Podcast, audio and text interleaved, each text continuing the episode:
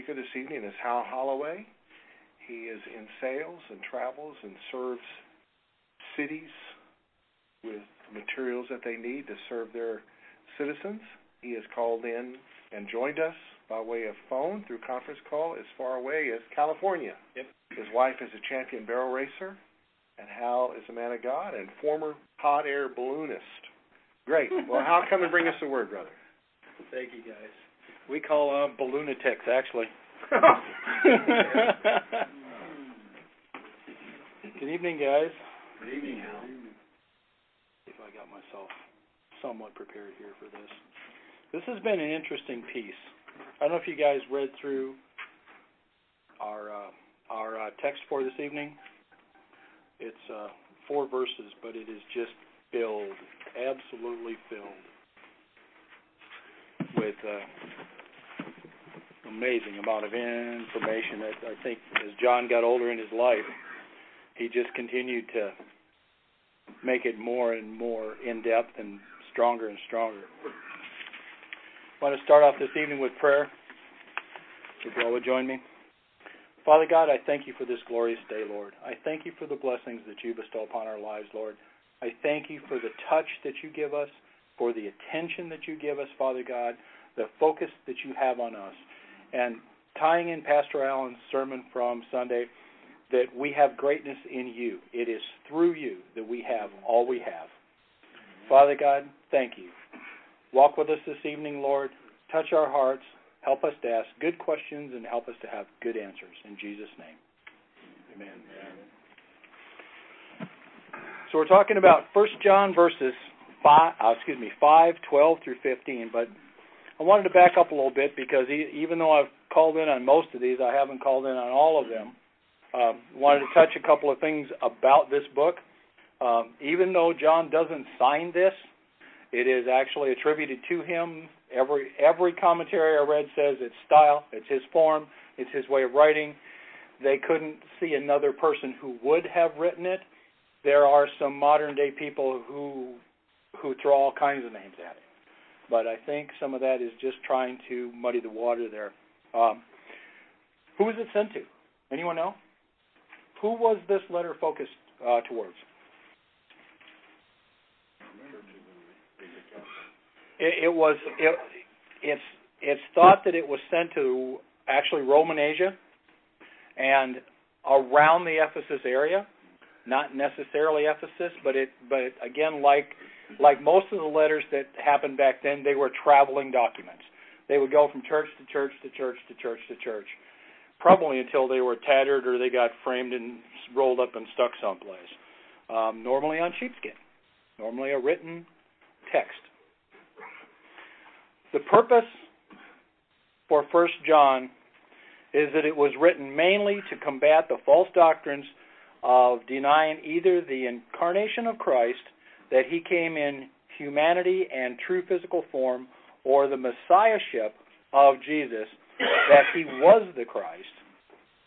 And John has spent time writing this to correct these dangers and also to give positive encouragement about the true benefits that a true Christian believer can enjoy, and it's centered on the fellowship of Christ. I wanted to go back to the starting of the 5th chapter because most of this chapter ties together. One verse ties to the next, which ties to the next. There's a couple of page breaks in it, but the theme runs pretty consistent. So I wanted to start off with John 5:1. It says, "Whoever believes that Jesus is the Christ is born of God, and everyone who loves him who begot also loves him who is begotten of him. By this we know that we love the children of God, and that we love God and keep his commandments. For this is the love of God, that we keep his commandments, and his commandments are not burdensome. For whoever is born of God overcomes the world. This is the victory that has overcome the world. It is our faith. Who is he who overcomes the world but he who also believes that Jesus is the Son of God?" Brings us up to where Sheikh was. I'm sorry, I jumped over somebody. Josh. Joseph. Joseph spoke on, started, I believe, on 6, did he not? Yes. This is he who came by water and blood, Jesus Christ, not only by water, but by water and blood. It is the Spirit who bears witness, because the Spirit is truth. For there are three that bear witness in heaven, the Father, the Word, and the Holy Spirit, and these three are one. There are three that bear witness on earth, the Spirit, the water, and blood, and these three agree as one. If we receive the witness of men, the witness of God is greater. For this is the witness of God, which he has testified of his Son. He who believes that the Son of God has the witness in himself. He who does not believe God has made him a liar, because he has not believed the testimony of God that God has given of his Son. Those are extremely heavy sentences. They have a lot of information in them. They really carry a lot of weight. John is writing with a solid line and a hard pen. I mean, he is not leaving any room for deviation in the things that he's writing. The words he writes are indeed exactly what he wants to say. He has left nothing open for interpretation. He wants people to be clarified in the misconceptions that they have in their church in that area. He wants them back on track, and he wants them going in a direction that he feels should be done. To the text we have this evening. He who has the Son has life. He who does not have the Son of God does not have life.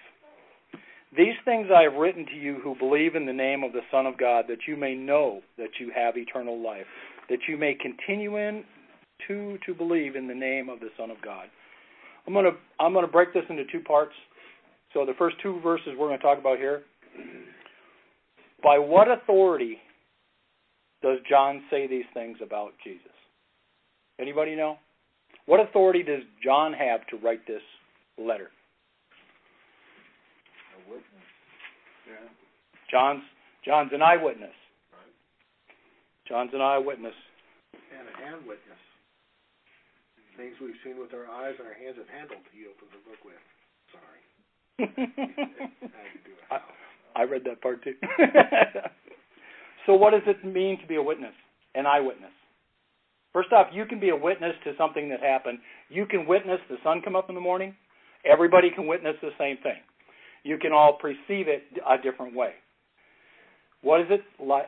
What's the meaning of an eyewitness? It means that you were physically there viewing it with your own eyes, correct? Mm-hmm.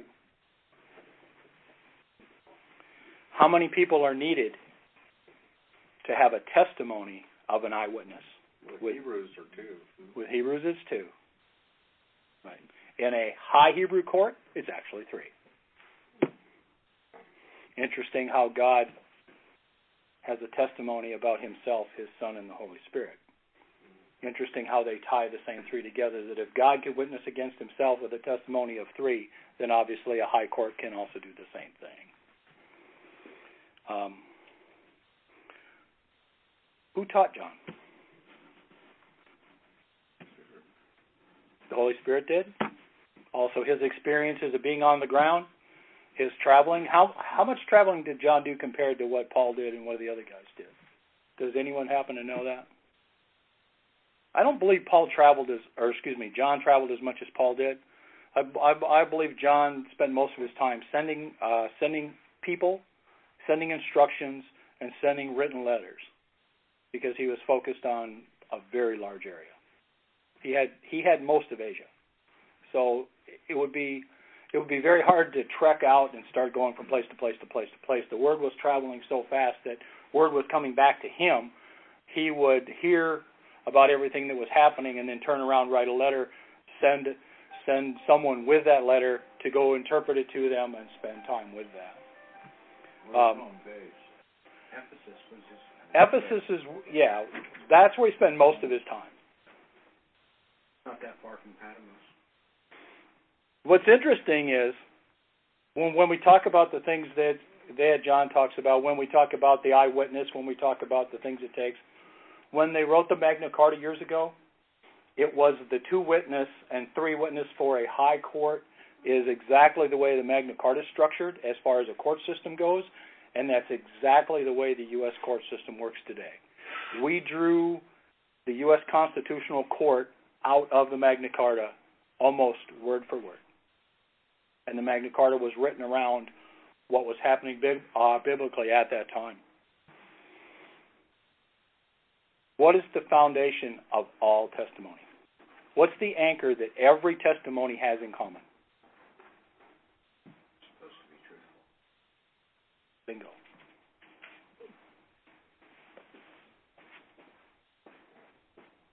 Oh, he won a book. Yes, he did. Right. A testimony is always grounded in truth. And in God's world, it's absolute truth, because he cannot lie. When we start off in verse 11, because I have to back up into Shake's talk from last week, because, again, they overlap 11, 12, and 13 kind of run together.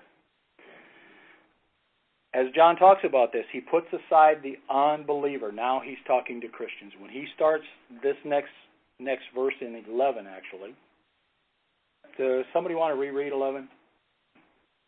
The testimony is this, that God has given us eternal life. This life is in the Son. So he's changed from talking about people that have access to God, so now he's talking about people that are in God's family. He puts aside the unbeliever and surmises that the blessing granted to the believer who receives and responds to the testimony of God. Whoever God offers the testimony, whoever receives the testimony is the recipient of God's word, God's blessing. It is yours to have. It's yours to reach out and take. This is the testimony that in the middle of verse 9, it is, for this is the witness of God. There it looks back to what is called the first testimony, that of water, blood, and spirit. There seems to also include a further testimony, which according to verse 10, the believer receives in his heart. So you have the testimony of Christ in spirit, water, and blood. And then you have the testimony of the person receiving God's gift, God's word. Am I making sense? Okay, thank you. I'm hoping I am. It becomes more plain when we consider what God has given or what God gave. Because God has given, and he has rightfully gave us eternal life, and this life is in his Son. To what event does this gift of life refer? With? Repeat the question. To what event does this gift of life refer? Eternal life with God, in heaven, or eternity. Undisputed, undeniable. John wrote it down and said, this is how it is. Not eternal life here, but eternal life there. You have eternal life here. It's just that this place is going away.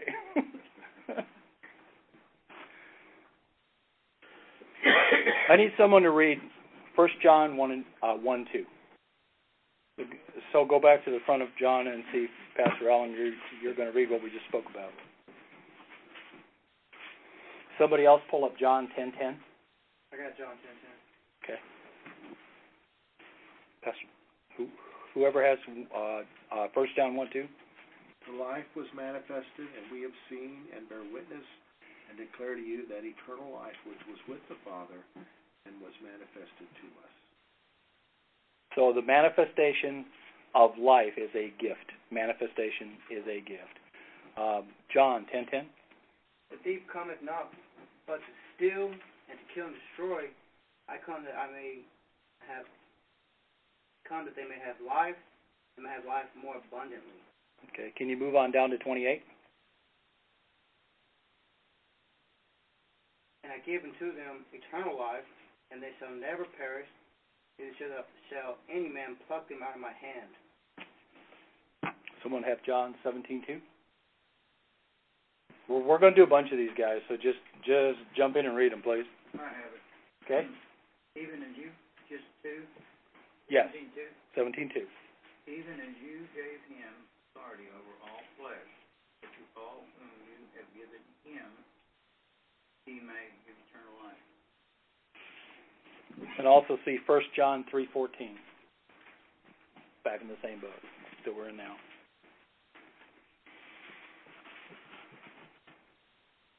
We know that we have passed from death to life because we love our brothers. The one who does not love remains in death. Very good. So do these not all tie in together with the two verses we're talking about right now? Mm-hmm. It's amazing how God just keeps plowing back in information from other letters, the law, wherever it comes from. He just continues to plow back in behind so that everything you read is actually substantiated 1, 2, 3, 4, 5 times. God will witness himself throughout the whole entire New Testament, ongoing and constant. Historically, God's testimony concerning Jesus is not only that he is the divine human Christ, but that he also is the life giver, the Savior of the world. Not only is he the Son, but in him is life, eternal life, which is emphatic, and in the sentence, the testimony that it is eternal life which God has given his Son. Who empowers eternal life? It was God's gift. Who's in control of eternal life? Anybody else? We are. We are the recipient of it. Yes. Did God relinquish all authority to Christ in this arena? So does God control eternal life? He's handed it off to Christ. Christ is the manager of eternal life. It is through his death and resurrection that he's worthy. Does it make sense to you, Pastor Allen? Yes? Okay. Have I strayed at all? All authority has been given to me. Exactly. But this testimony is not only objective to Christ as the life giver, but subjective in that the gift of life itself. He not only has the object of the ability, how do I say this? He has the possession within himself to give, and he's also capable of giving it. When he gives it, it is another gesture. It is another. It obtains another purpose. It goes from a gift to a given. Does that make sense? Okay. Got to stay on track here. From a gift to a given. Correct. Eternal life is a free gift which God gives to those who believes in his Son and the gift of life. The experience of fellowship with God through Christ, which is eternal life. John 17:2 and 3. I think we had John 17:2 a minute ago.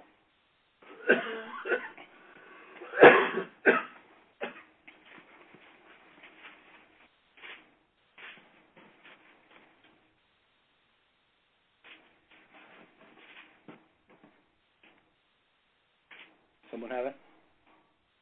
Which verse? John 17:2 and 3. As thou hast given him power over all flesh, that he should give eternal life to as many as thou hast given him, and this is life eternal, that they may know thee, the only true God, and Jesus whom thou hast sent. That's pretty amazing. If you stop and think about that, if you had no other advantage in your life till the day you died, that is a huge, huge advantage. When you enter into that, you're walking with God.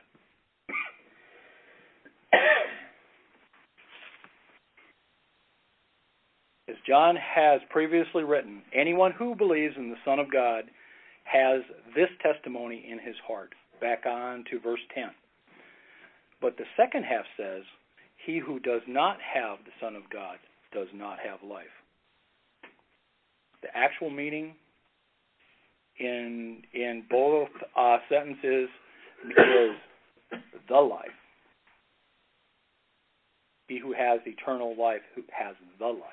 He who does not have eternal life does not have the life.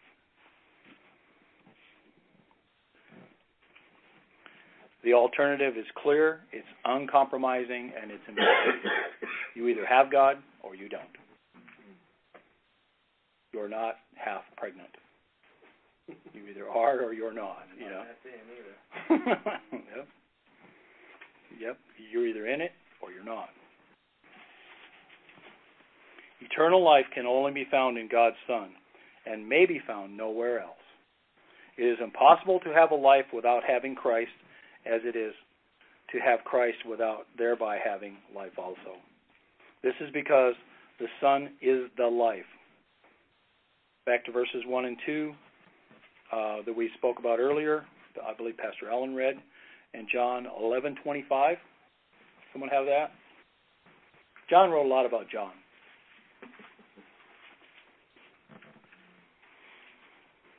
John 11:25. I don't hear Joe piping in here.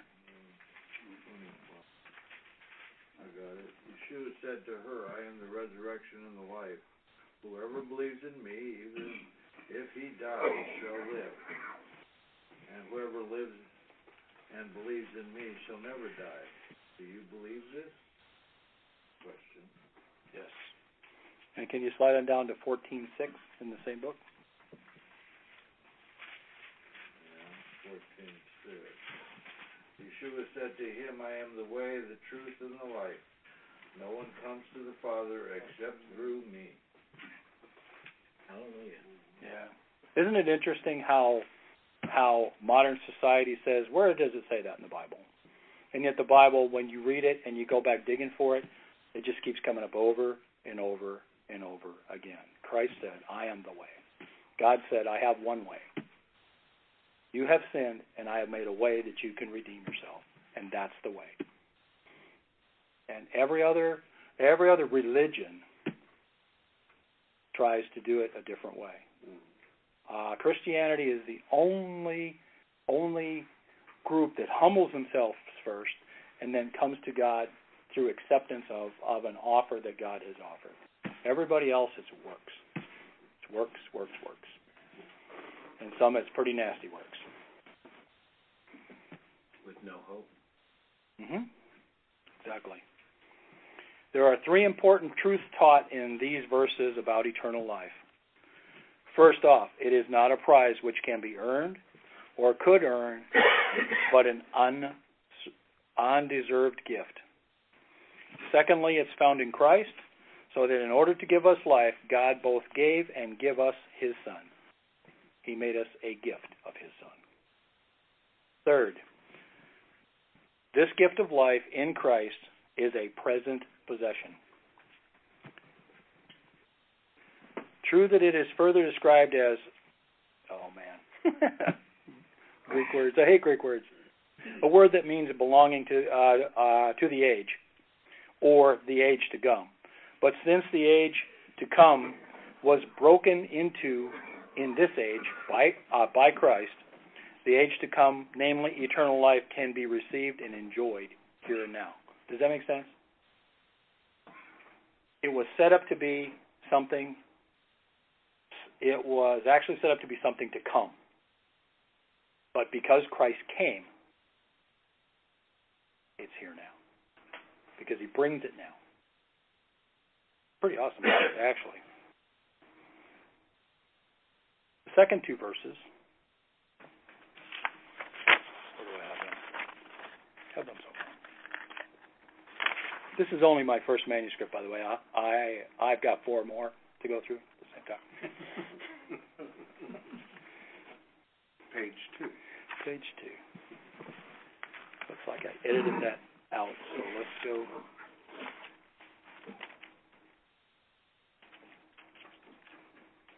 Should just all open to 1 John because I've been there all week. It's interesting to travel and try and do this at the same time. John 5:14. Now this is the confidence that we have in him, that if we ask anything according to his will, he hears us.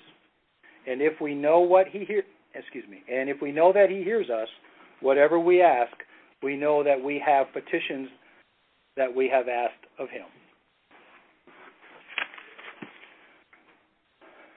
Pastor Allen and I talked about this a little bit, about confidence, having confidence in prayer, coming before God, that the veil is torn, that we now have access to God. Tell us what that means, the veil is torn. In the Old Testament, when the Israelites set up God's tent, in order that no one could see the seat of God, they had this big veil built. They had an inner circle. They had an inner circle inside of that anyone that looked upon the face of God died. And that would happen yet right now. But the veil was there as a barrier between mankind and God.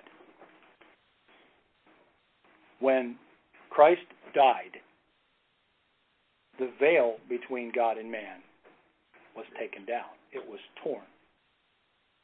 And it was torn in such a way that it couldn't be fixed, from what I understand.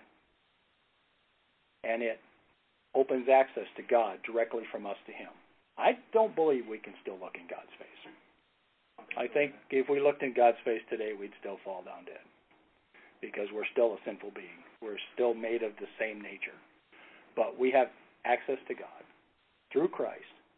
We have direct access to God. We don't have to use a high priest. We don't have to use their court system. We don't have to buy an offering. We don't have to give an offering. The offering was paid with Christ. Yes? Love to hear over and over. The veil is torn, yes. Why do you use the word confidence instead of faith? Because you have both. You can be confident in the fact. Well, for example, when Jonah was told by God to go preach to the people in Nineveh, he knew God was going to save those people. And he probably knew he was a good enough preacher to where they were going to listen to him.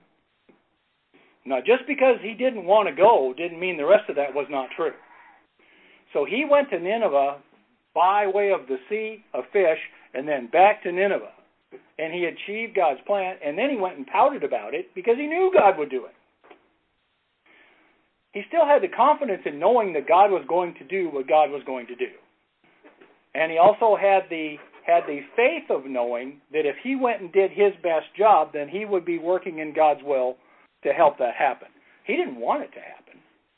It was not what he personally wanted. But he went in confidence, knowing that that would happen.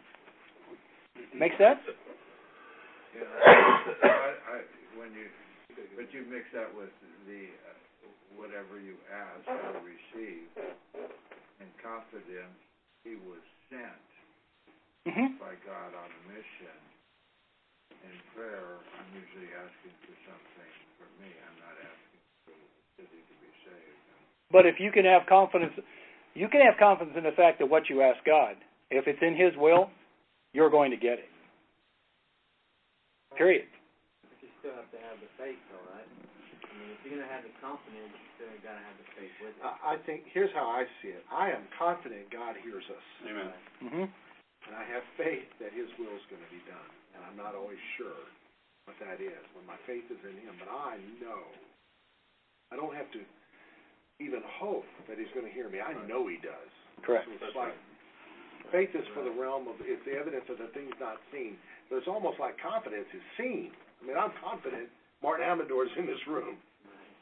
I have faith that God is here. Correct. So what's your definition? I'm sorry. Confidence is a growing thing. It evolves to get stronger or not. in the Webster's sense. Interesting. Faith, right? you either have or you don't have. Yeah. You know, it's not an in-between deal. Well, I think the confidence is based, at least in this verse, the confidence in this verse is based upon the character of God. We know the character of God, and we know that His will is to have something done. He's going to answer it. Now, the answer may not be the ones that we think is going to happen, i.e., we may pray for healing. God may not bring it right away because He wants some character growth to come out of it. But eventually there will be a healing. The healing might be spiritual. It might be physical. There's one right there. Right. There's one right there. Healing. Healing's the bottom line of what we're here for. For me, as I understand, that's it. Otherwise, we may as well be going boldly, which is what I did all day. I also believe, and you know, confidence. Yes, it is on us, but our confidence is also built through our faith in God, that He provides and reveals unto us. We're having our faith that also enables us to build up our confidence within Him more, to carry out His missions, His duty, and His will on this earth, because the two actually tie in together, pretty much parallel to each other. Yeah. Because without one or the other, you won't have faith in confidence, or confidence in faith without the faith coming first in God. Yeah. Right. So your confidence can exceed that and triumph above men to lead an example through confidence that is baseline on your foundation of faith. Very good. Very good. For me to go out and have confidence in myself to boldly talk to you, which I've done before, about what we're doing here. And then I get on the subject of healing, spiritual healing and so forth that we discussed. Your wife and my wife have discussed that too, by the way.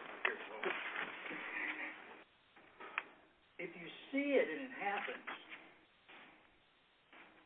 perceive it. Spiritual or physical healing. Bam! And it grabs you. It happened to me right here in the front row with that man right there. Put his hands on me with another. You are an eyewitness in faith. Eyewitness. But that bit of my confidence that, you know, I can go, I now have a testimony. Amen. Right. I now have a testimony. It's not something that, and I believe a pastor speaks the truth and the others that speak. But when I'm involved in the middle of it, over and over again, the more I look, the more I expect, the more I have faith in it, the more it happens, the more confidence I have to talk about it. Hungry, in the court systems, you know, when they call an eyewitness, they ask that eyewitness to give their testimony. Yes.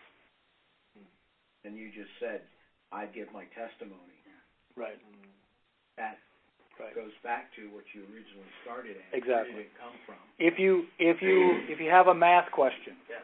Math is a pretty finite subject, right? Math has a beginning and end. It's a finite thing. If you add 1 and 1 together, what do you come up with? How many times do you come up with that? Every time. Do you have confidence in knowing that if you have one of these and one of these, you now have two of them? Correct? That's confidence. When you talk about boldness, that's another emotion. That's another measure. When you talk about faith, that's also another measure. But confidence is the fact that you know in your knower that you know. That's right. Down deep inside, you know it. So, how do we stay away from arrogance? Because if we know it, and we know it, and we know it, and we do it every time, and we do it every time, and we do it every time, and either becomes complacent, or you run the risk of it becoming arrogant. You know this so well that you know it. 1 + 1 is 2, and I know it. And I don't care what you tell me. 1 + 1 is 2, and I'm going to stick by my guns. How do you stop from becoming arrogant? I think the key is in the verse, and have confidence in this, that He and Him. And our confidence is in Him that gives us the boldness to have faith and all those things. And as long as we stay rooted that our confidence comes through Him and all that we have is bestowed by Him, then that's not arrogance. Then arrogance shifts when I begin to think it comes of me. That's right. Arrogance happens exactly right. Arrogance happens when it becomes about me. Yeah, my confidence is not in my confidence. My faith is not in my faith. And Him. Exactly. So we try and stay in humility or stay humble. So how do we let how come we let arrogance creep in? Because we all do it. We're prideful.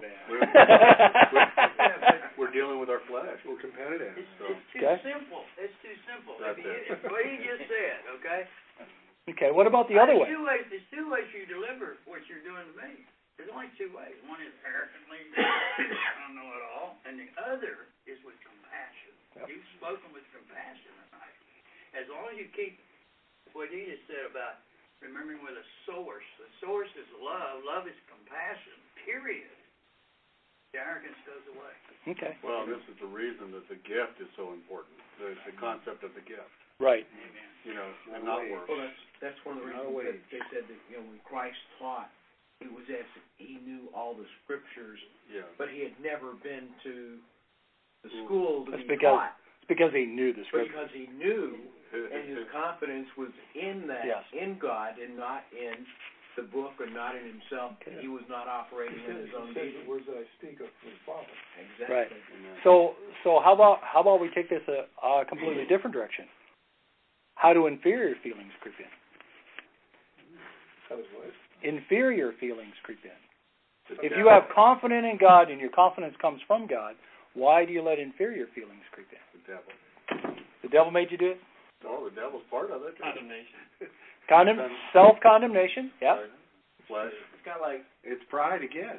Looking at myself again. I think a lot of it. Because in the Bible it says, for whom much is given, of him much is required. So the more you give of that person to a person, the more he can boast himself up, the more he's going to have, the more of a chance he is to fall because of pride. Okay. Because the more knowledge and understanding is required, the more cocky you get. Right. Mm-hmm. And the devil will take the truth and just slightly push it to the point where you get to that inferior thought process. You know, you really are not good enough. Well, I know I'm not good enough, but he'll take that and pile it on, right? Mm-hmm. You really are not good enough. Yeah, okay. James, you're right. Somebody want to open up the 23rd Psalm?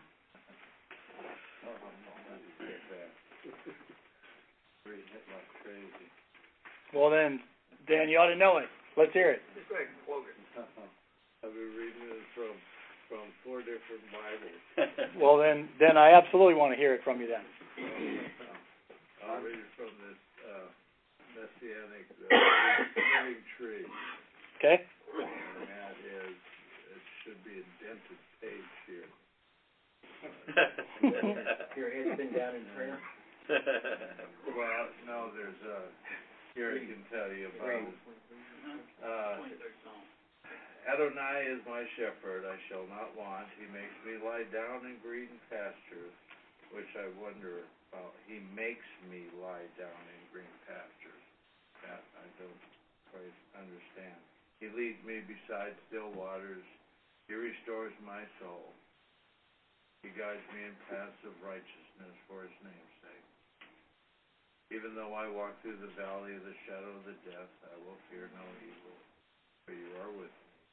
Your rod and your staff comfort. You prepare a table before me in the presence of my enemies. You have anointed my head with oil, and my cup overflows. Surely goodness and mercy will follow me all the days of my life, and I will dwell in the house of Adonai forever. Isn't it? You know, I really want those two guys following me around.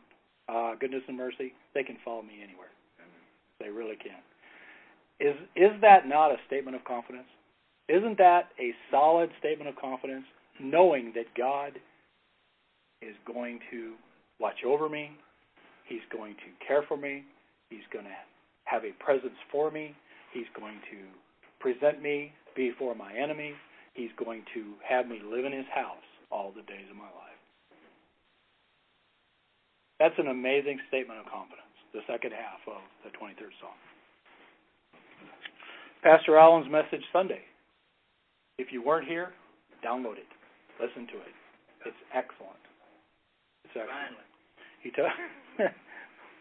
He talks about greatness. He talks about greatness, and greatness is a amazing attribute. Greatness runs hand in hand with confidence. as we head into verse 15, anybody got any questions? Asking guys if they got any questions. How silly is that? Huh? John now moves forward into the second confidence enjoyed by a believing Christian, not of eternal life, but of answered prayer. The assurance is not so much of a knowledge. Although knowing results in knowledge, it's a freedom of speech, a parrhesia, which is boldness in approaching God. P-A-R-R-E-S-I-A.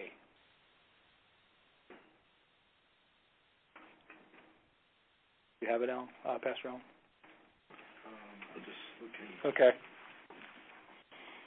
In this we have access to God and fellowship with Him, which constitute the eternal life of which John has been writing.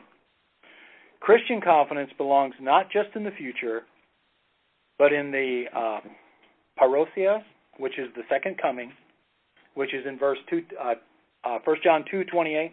Can somebody jump on that real quick? Okay. And also 1 John 4:17. Somebody jump on that.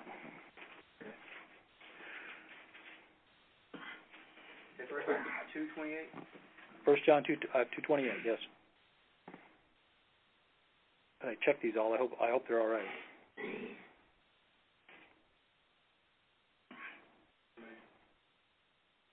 Somebody want to read it? All right. And now, little children, abide in Him, that He shall appear, we may have confidence and not be ashamed before Him at His coming. Okay. And what about 4:17?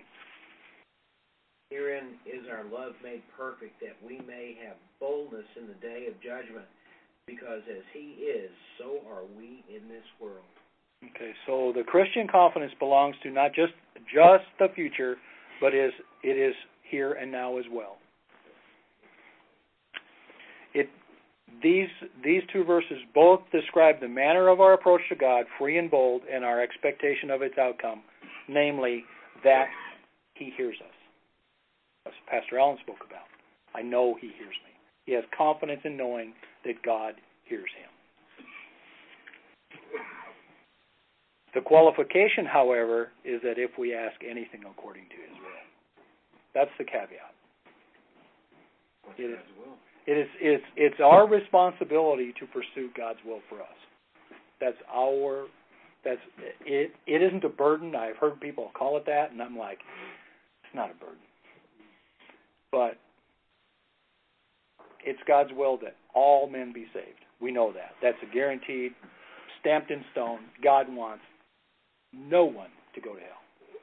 He wants every person to go to heaven.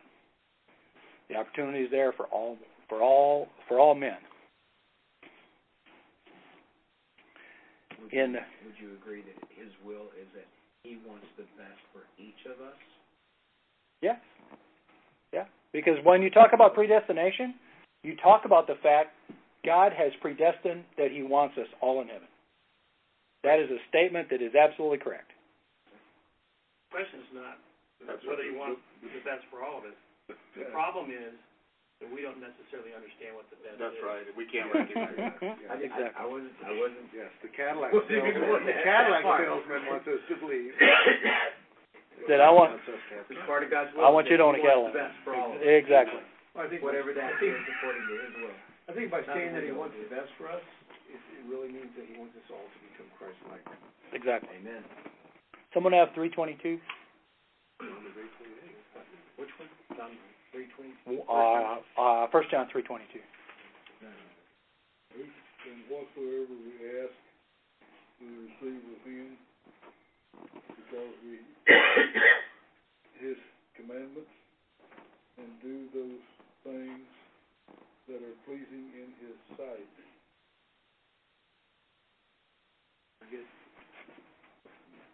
That, by the way, is a very good read. I don't know if you guys get a chance. If you guys wind up with one of these. Otherwise, you'll have to buy your own because I didn't bring enough. In 3:22, the condition of answered prayer is whether our behavior accords with God's commands, and hear whether our requests are in accord with His will. Prayer is not a convenient device for imposing your will upon God or bending His will to ours, but the prescribed way of subordinating our will to His. It is by prayer that we seek God's will, embrace it, and align ourselves with God's will. The fast car's gone, isn't it? Hear that, JP? The fast car's gone. Well, I thought you said align ourselves with God's will. Because in the end, it's ultimately our choice, our issues, whatever else we decide to do with ourselves is can line up with God or line up away from God. God's will has never moved from the beginning of time. Exactly. Correct. Our choice is to line up. I think that goes back to the principle of what God set out for us. I'm going to give Him that choice of choice. You're exactly right. Generating in your heart, our hearts, to make the right choice. Yeah. Mm-hmm. See, because every true prayer is a variation of your will be done. Mm. Jesus taught us that in the most patterned prayer that He gave us, and added the supreme example in Gethsemane. The Lord's Prayer is His way of teaching us, Thy will be done. Amen. But He also lived it out Himself. Your will be done. If this cup can pass, but if not, Your will be done.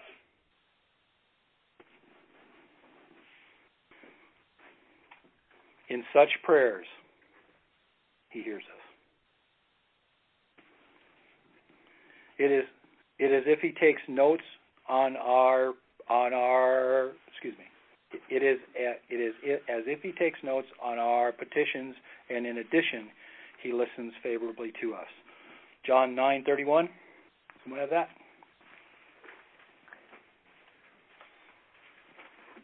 Gary, you've been awful quiet back there. I'm looking.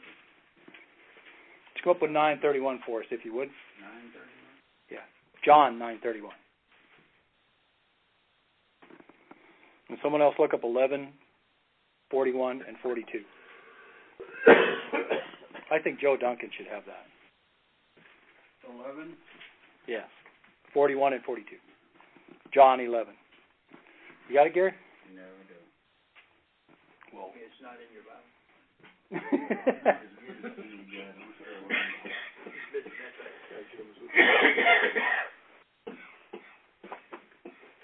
That's all right. Joe, you want to jump in on 11? 11:41? Yeah, 11:41 and 42. Then they took away the stone from the place where the dead man was lying, and Jesus lifted up His eyes and said, Father, I thank You that You have heard Me, and I know that You always hear Me, but because of the people who are standing by, I said this, that they may believe that You sent Me. Are you there, Gary? Yeah. Now we know that God heareth no sinners, but if any man be a worshiper of God and doeth His will, him He heareth. Very good. Thank you. Cool. I don't take them back. But if you talk too long, it'll be you one. Yes, if you talk too long, you're going to wind up with one. The Christian assurance is a double certainty, which in reality is really only one. To say we know that He hears us is the same as saying we know that we have what we have asked Him of. It means one and the same. The present tense of we have or we have obtained is reminiscent of Mark 11:24.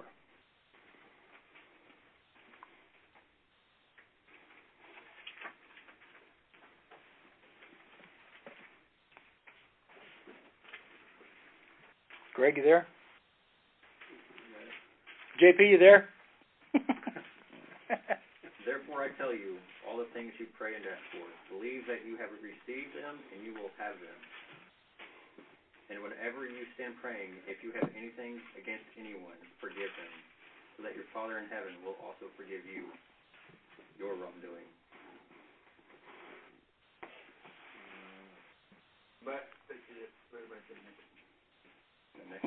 But if you do not forgive, neither will your Father who is in heaven forgive your transgressions.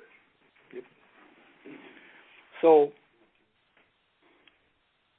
what we've obtained is reminiscent of Mark 11:24, where we are told to believe we did receive what we request, and so it shall be.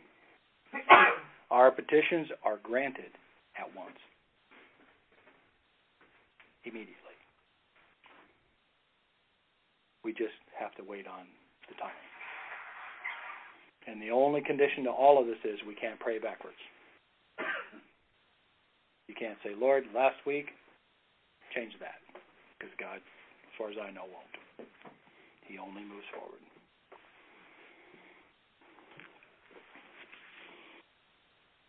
Can someone pull up 1 John 3:21 through 23? I've got two of these left. Did I give you one of these? I got one of these left. What was the 21 through 23. You're just wanting this book, aren't you, Joe? Oh. I know you, Joe.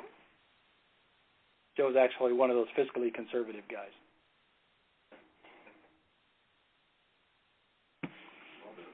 Beloved, if our heart does not condemn us, we have confidence towards God.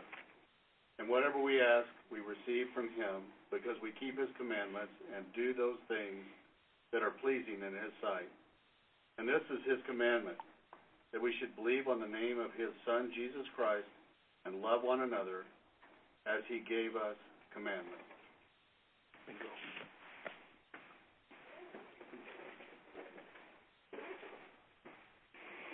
God desires that we know Him and love Him as He really is. We need to learn to long for our spiritual home with Him in heaven. We learn through weakness that this earth is not our home, that in the current creation it is twisted by human sin, and that God will replace it with a perfect one. God will not answer prayers in a way that will distort our perception of His nature or the fallen state of this world. If you pray for a distorted view of what God is or what God wants, He isn't going to hear you. He just isn't going to hear it. It doesn't follow His will. I thought you said He would not. He will not answer our prayers in a way that will distort our perception of His nature or of the fallen state of this world. Some of our prayers go unanswered because they are not consistent with the nature of God. Sometimes God's reason exceeds our human capacity to grasp, and we just apply the principle of faith.